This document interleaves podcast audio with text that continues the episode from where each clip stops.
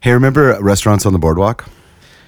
Yeah, uh, my favorite restaurant was definitely the Subway when you could get vegetables at Subway. Otherwise, it was just 12 inches of bread and uh, some third grade turkey meat. The problem with the Subway meat is that all of that meat came from like the British PX. So you might as well just go to the PX and make yourself a Subway sandwich. I, I didn't know that, and I would never have gone to the British PX. You didn't eat at the British restaurants? no, actually, I, I ate at the uh, the the British mess. Did I say PX? I totally meant mess. The- like you could get curry all day, Yeah. every day, three meals of curry if you wanted. You could get breakfast curry, lunch curry, dinner curry. Actually, you could probably get supper curry, so four meals a day. It's amazing. Yeah. The Canadian place to eat was garbage. And that's why I would reward myself every time we came into KAF, I would go get a Whopper. But I had the same problem as you, is that it would be like literally be two pieces of bread and this like ground meat patty because the Taliban had shut down the border between Afghanistan and Pakistan. Well, you know what? That's fucking great. You you got a fucking whopper in the middle of a war zone. So It's pretty impressive. so troop, what the fuck are you complaining? I am not complaining. You were eating out of a fucking garbage bag the day before, and now you have a fucking whopper in your mouth. not only were you eating out of a garbage bag, but also pooping into it. The same ones.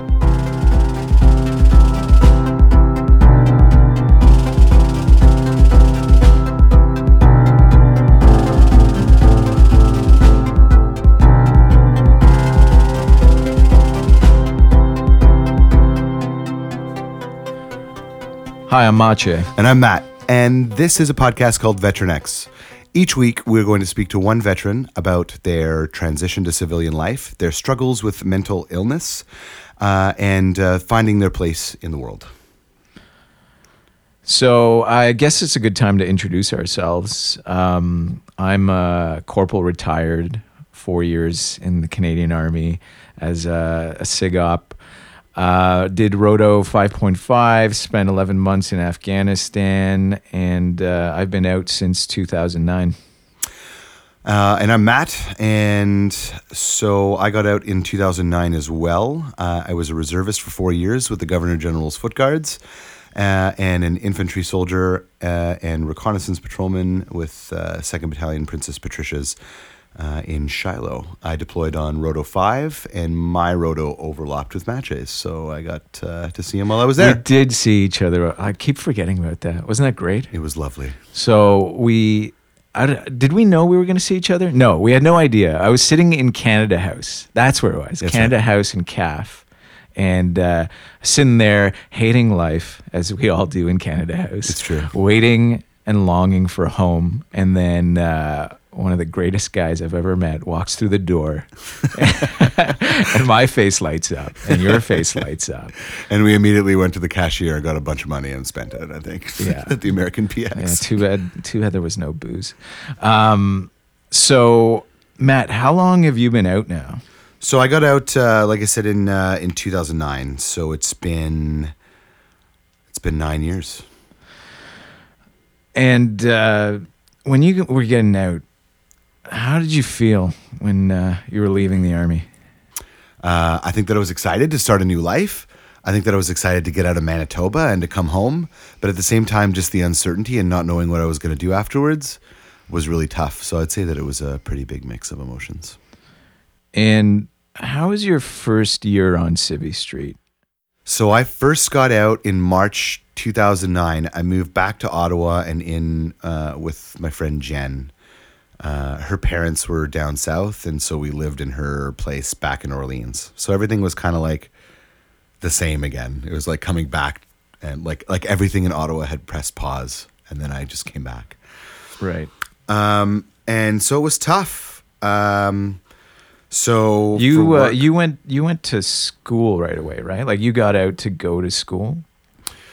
Yeah, I wanted to go to school, but I didn't know how I was going to do it. So I started at Carleton as a special student and just took two classes, um, unrelated to a degree, just to see, you know, how well I'd do.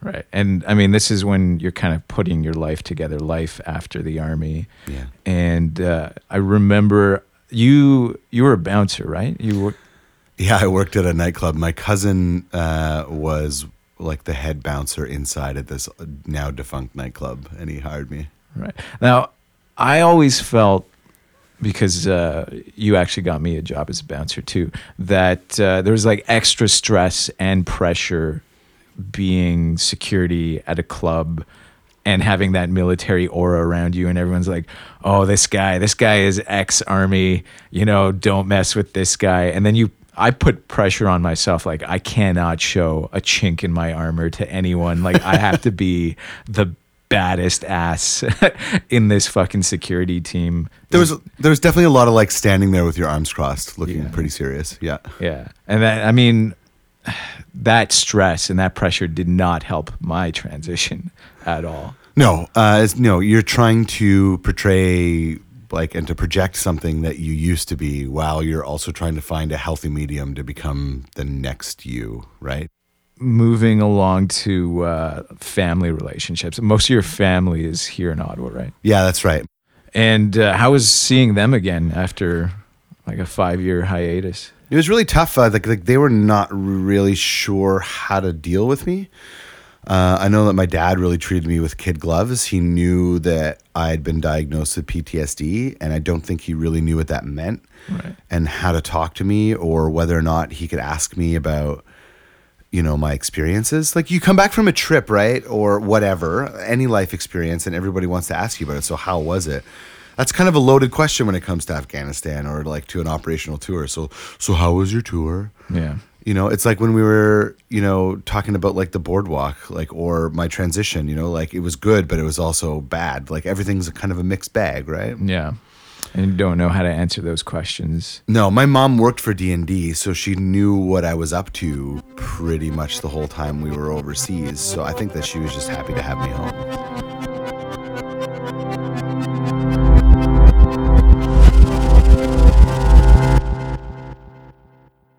Uh, do you want to talk about deploying now? Sure. Uh, so specifically, let's talk about your rotos because you were on you were on one roto, right? Yeah, I was on uh, Roto 5, Task Force 108. Right. And uh, what were you doing there? So when I first got to Afghanistan, uh, I was with reconnaissance platoon. Um, I didn't get along very well with uh, the officer commanding, um, and despite the fact that the warrant officer was really like was a really strong warrant, uh, his hands were kind of tied by the officer, and so because I didn't get along uh, with them very well, the officer found a way to remove me about two months into the tour. So I started off patrolling with Recce, and then I did a two week stint in uh, combat support company stores. And I ran laundry and got coffee for the Padre and did a lot of bitch work. It was probably the lowest point on my tour.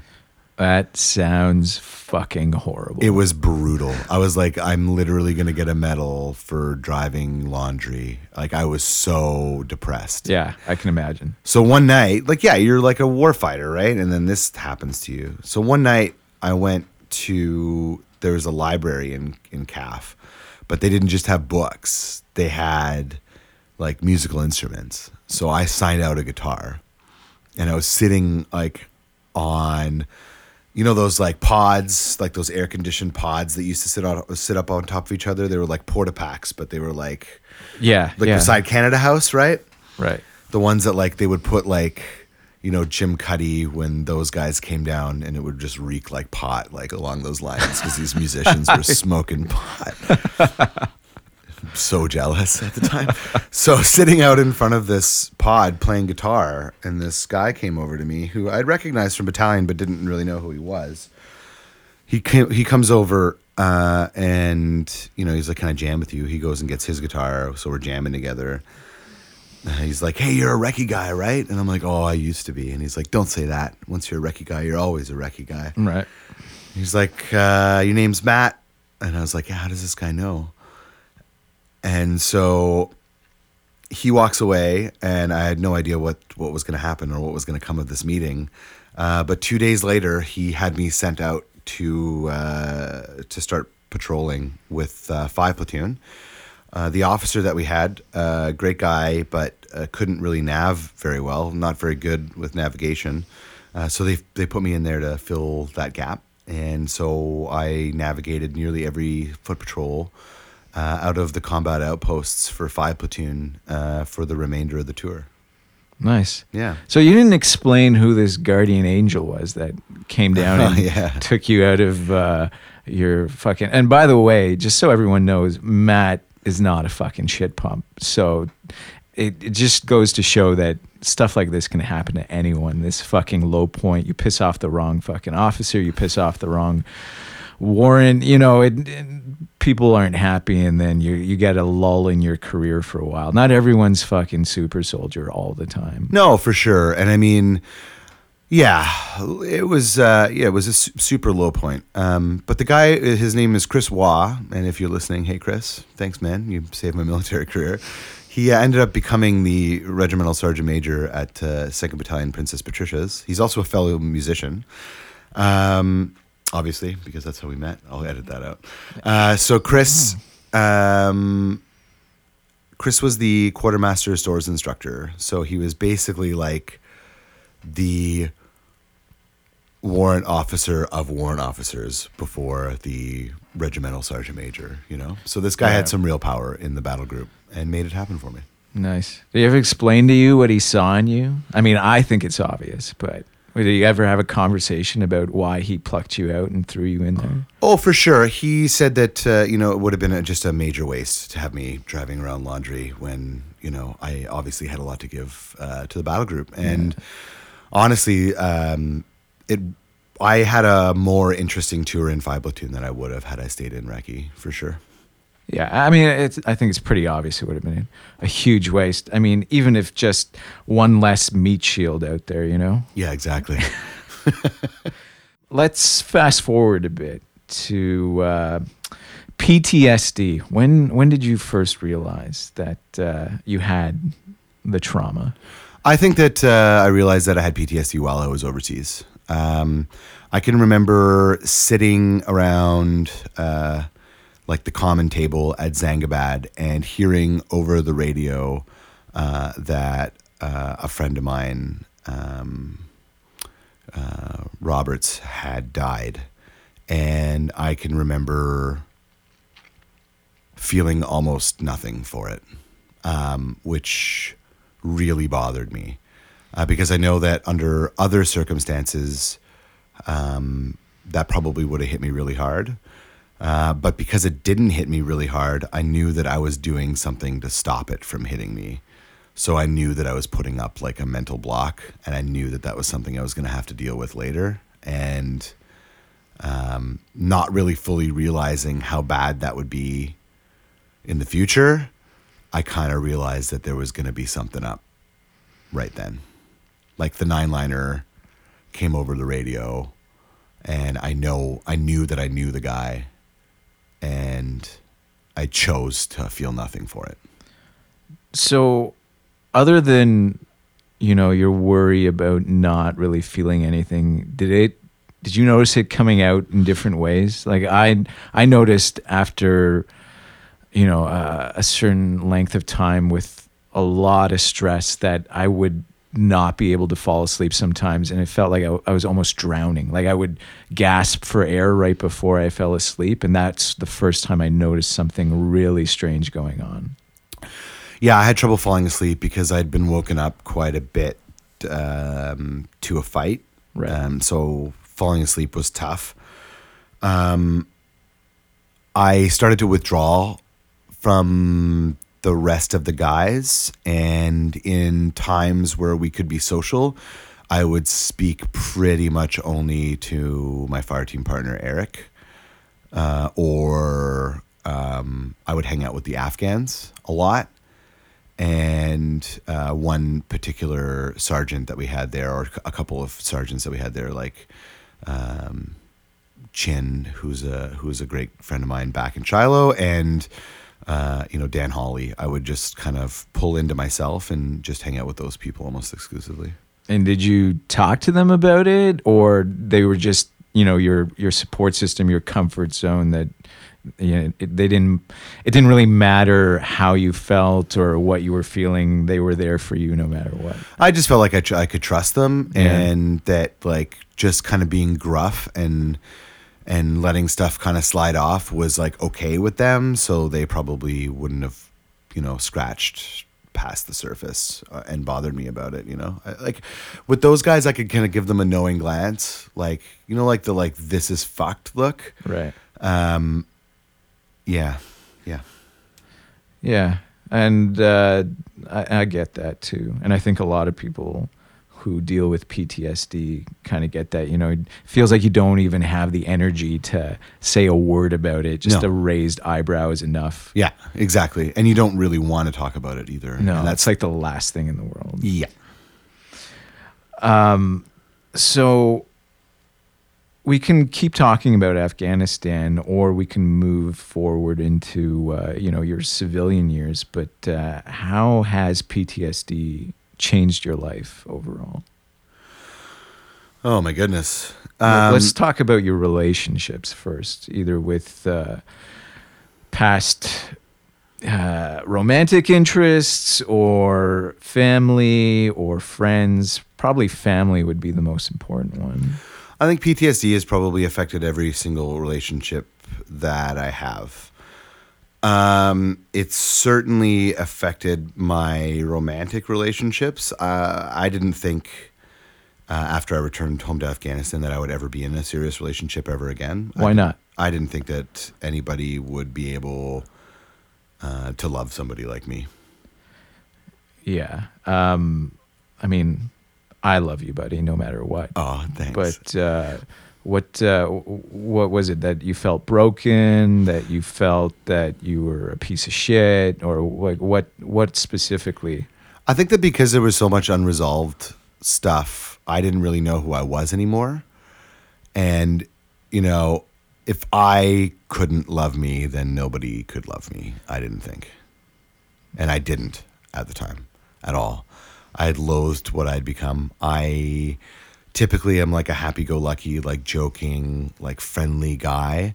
And the way that I felt after I returned, having seen you know what the real world looks like and the contempt that I felt for you know regular society and like I I couldn't go grocery shopping because if I saw somebody obese I'd want to jack them up like and this was all like outward anger and outward manifestations of how miserable I was inside but couldn't see it because I was just so wrapped up in it Right. you know you get to feel like you are exceptional for what you've done in your past and then you come back to regular society and you're a regular joe Yeah. and you don't have the same sort of support network that you had and i think largely in part like the largely uh, and in the, the large part of why we're doing this podcast is to have this kind of conversation where it's like you're not the only person that has felt this way and You're not special, you're not special but you are special. but you are special but you're not special and um, friends. So, I mean, we've been friends this entire time, and we've been going through very similar things this entire time. And what you were talking about before, you know, just a knowing glance and leaving each other alone. That's basically been our friendship for as long as as I can remember. Um, but is is that how you were with other people, or did you just avoid other friends? No, I tried to reconnect immediately to my core group of pals that I had before I left. Um, and I think a lot of that was just in order to keep busy so that I wasn't thinking about how I was feeling or the PTSD that I had. So basically, I would just line up um, friends to hang out with. So on Monday night, I'd be out with my buddy Stu. On Tuesday night, we'd go for beers. On Wednesday night, you know, I'd chill with Jen. On Thursday night, I'd get together with like Jacques and those guys and reconnect with them. You know what I mean? So I would just like completely jam my schedule to try and make up for the for the three years that I lived in Shilo, uh, but also probably like in part because I knew that I had to reconnect and and rebuild this social safety net.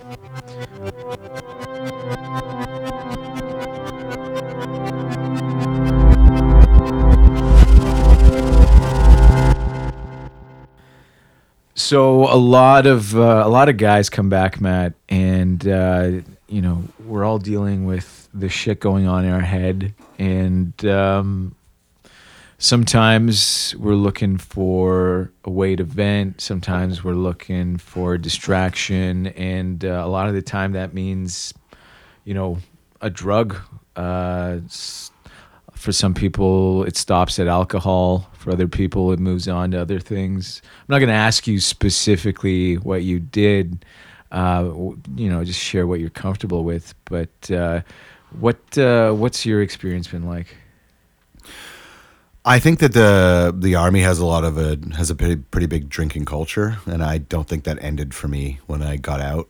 Um, I used alcohol uh, at first and uh, and marijuana to yeah marijuana smoked uh, I smoked marijuana and and drank to uh, avoid the feelings that I was feeling uh, with PTSD and um, as your problems grow uh, you know you need or you crave stronger things and um, I'm uh, you know ashamed to talk about it now, to be honest with you, and kind of uncomfortable. But I uh, also uh, used some hard drugs as well, uh, either to increase my ability to consume alcohol, um, to make things go away, uh, or on their own uh, to kind of get through the day, because PTSD kind of steals joy from you. And the only way that I was able to find that joy, and it's very sad,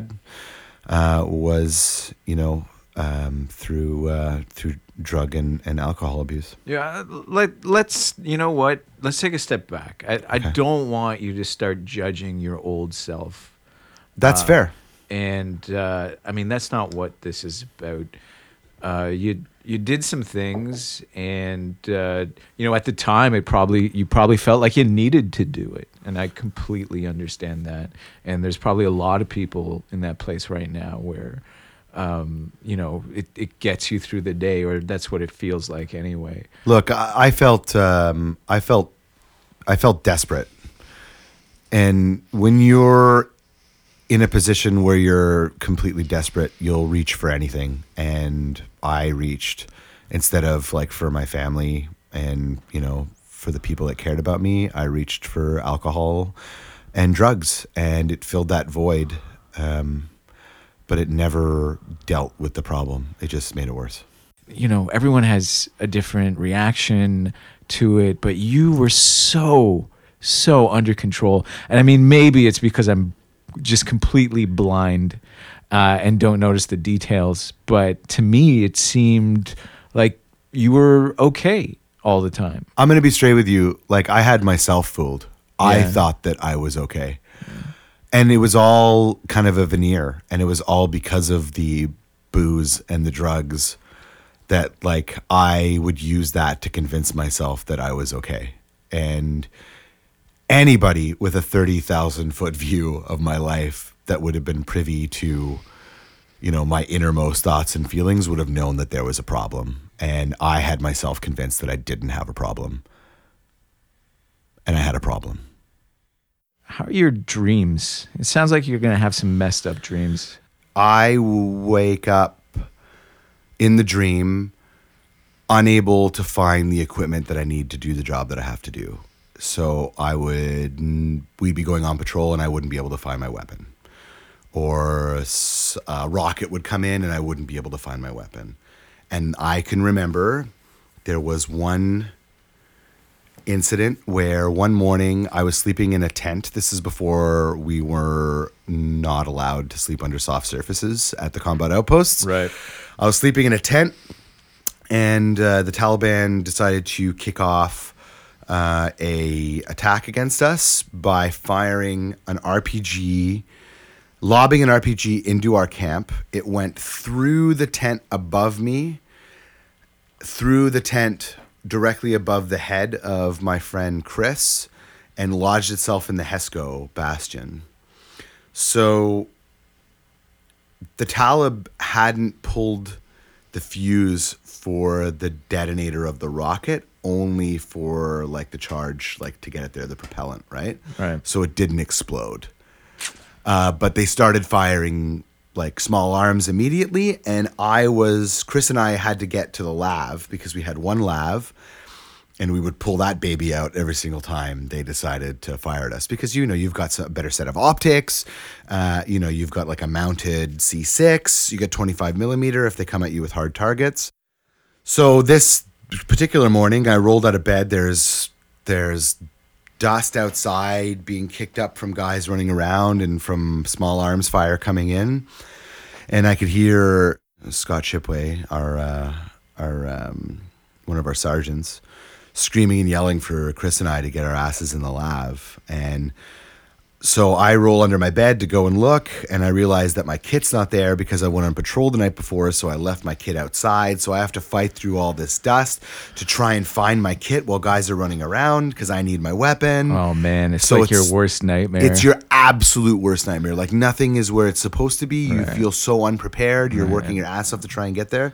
Right. And then on top of that, I got to climb in the front of the lav. There's small arms fired pinging off the front of it. Right. These guys get to go in the back to get into, you know, the crew commander and gunner position, but I have to get into the driver's hatch. yeah. So it was absolute and sheer panic. But like that incident was like the thing, like that started Yeah. PTSD with me. Yeah. I can just imagine me in your shoes and being like, "Oh God, I look so dumb. I look so dumb. I look Nobody so could dumb." see me. That's the great thing about it is, Oh, but okay. I, but there's I still had somebody waiting on me, Right. right? So until until you get to the lav and you fire the comms up and hear the people screaming at you in the Yeah. back, like so. I still have those dreams. I just don't have the emotional hangover from it. But I mean, like as we as the podcast unfolds, we can. Oh, I didn't know that you still had those dreams. I do. Um, okay, so you're having these dreams, you're dealing with these themes uh, in some unhealthy ways. Uh, I can't imagine your energy's really great at this time. No, I was not very active either. I hear a lot of people like to get into physical activity to try and, you know, burn some of this off. I was not interested in it. I think that I kind of rejected it when I first got back. And a lot of army guys do. Yeah, it's like I, I got up at five o'clock every day to go for a run. You know, Yeah. I'm, I don't want to do that anymore. Plus, I was in good shape. Yeah. So I didn't feel like I needed to keep that up. But my energy was super low, uh, definitely. Yeah. But I had this insatiable urge to succeed. Like I feel like I was driven by my PTSD. So that was kind of offset by the fact that I felt like I had seven or eight guys, you know, 10 guys that had died.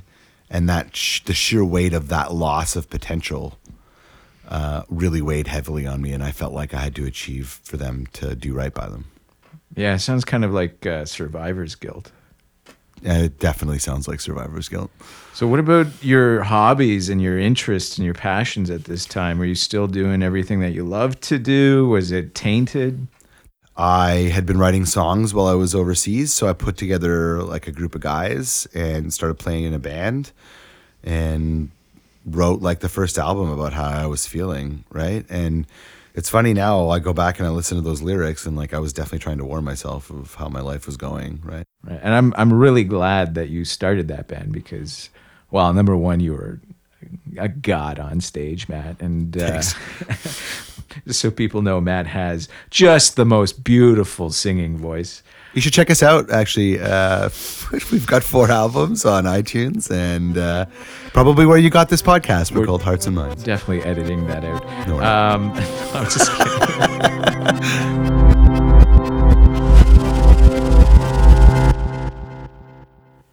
so you're still dealing with PTSD today. I think we should make that clear. Sure. I mean, not to the same extent that I dealt with it before, but I, Right. I think that I probably deal more with like just general anxiety than I do with the with the hard effects of PTSD. Right. I mean, it's, it's definitely not what it once was. No, what uh, what does a bad day still look like to you?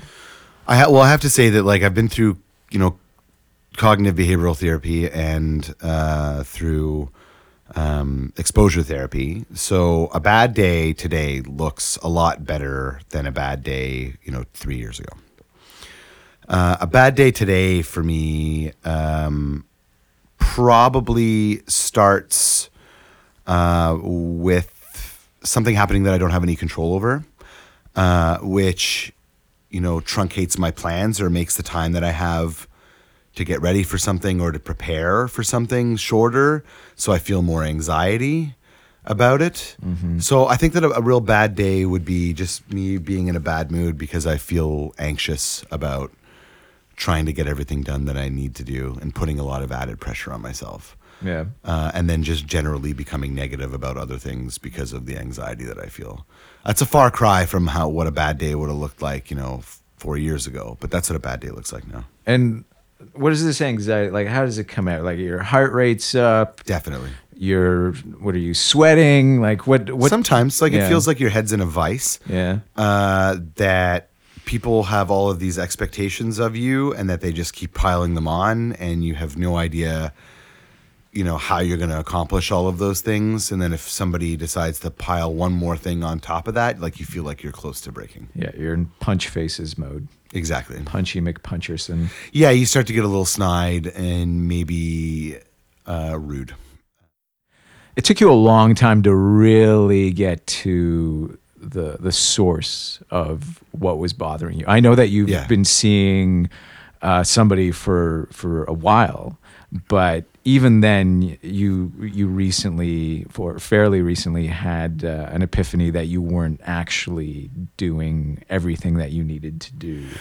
Yeah, for sure. I mean, I saw the same uh, same psychologist for uh, you know six years, and I had him convinced and me convinced that there was such a breadth and depth of anxiety that was caused by my tour that there was no specific incident that we could really work on. Right. Uh, so he would just like you know teach me the tools to deal with it.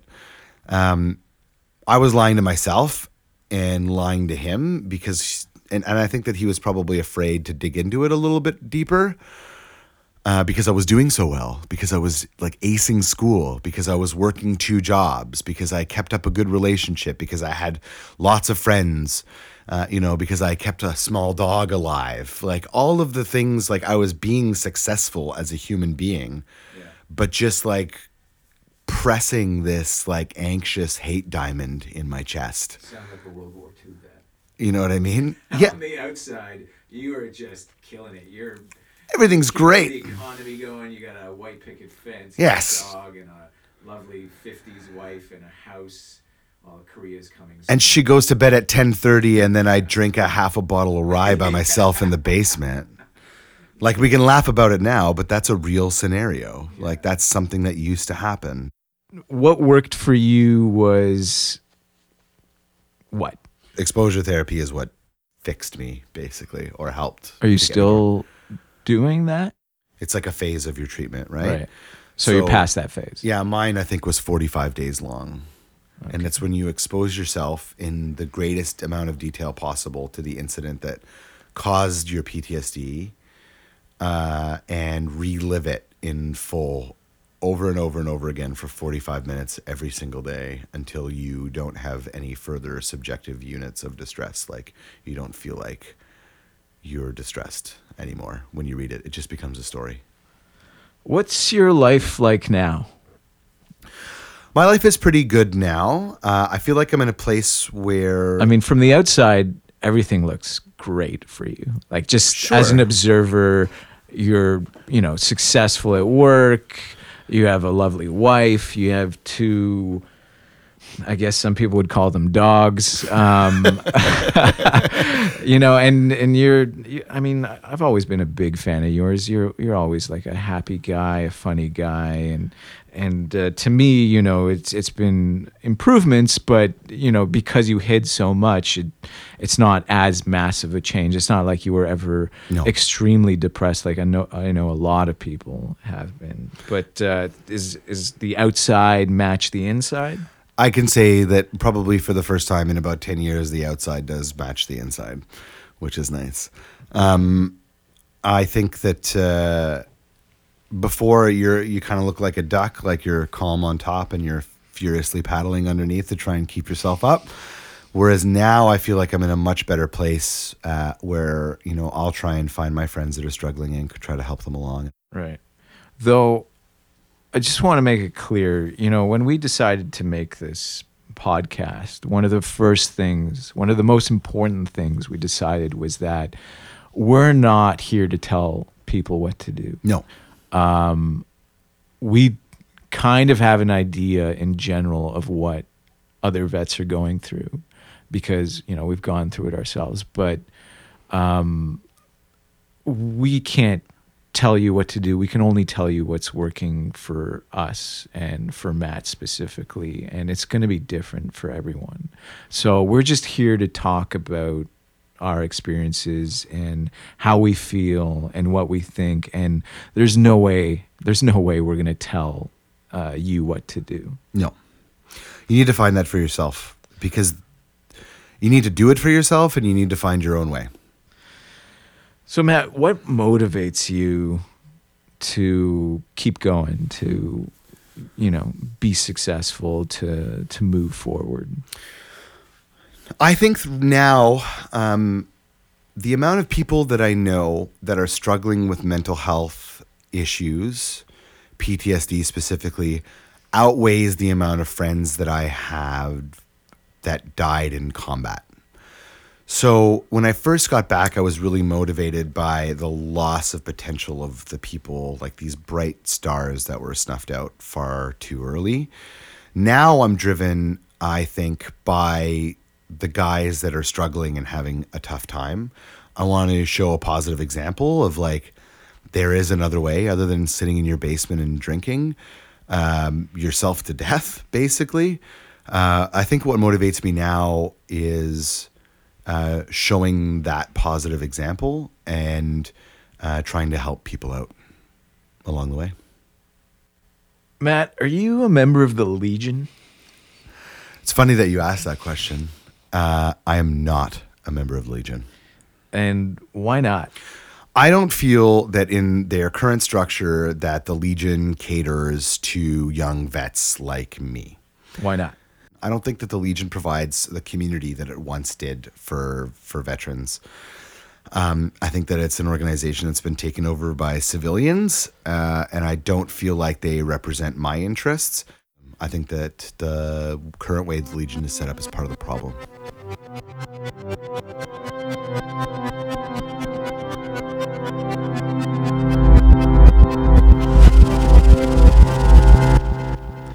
That's it for this week. Thanks for listening.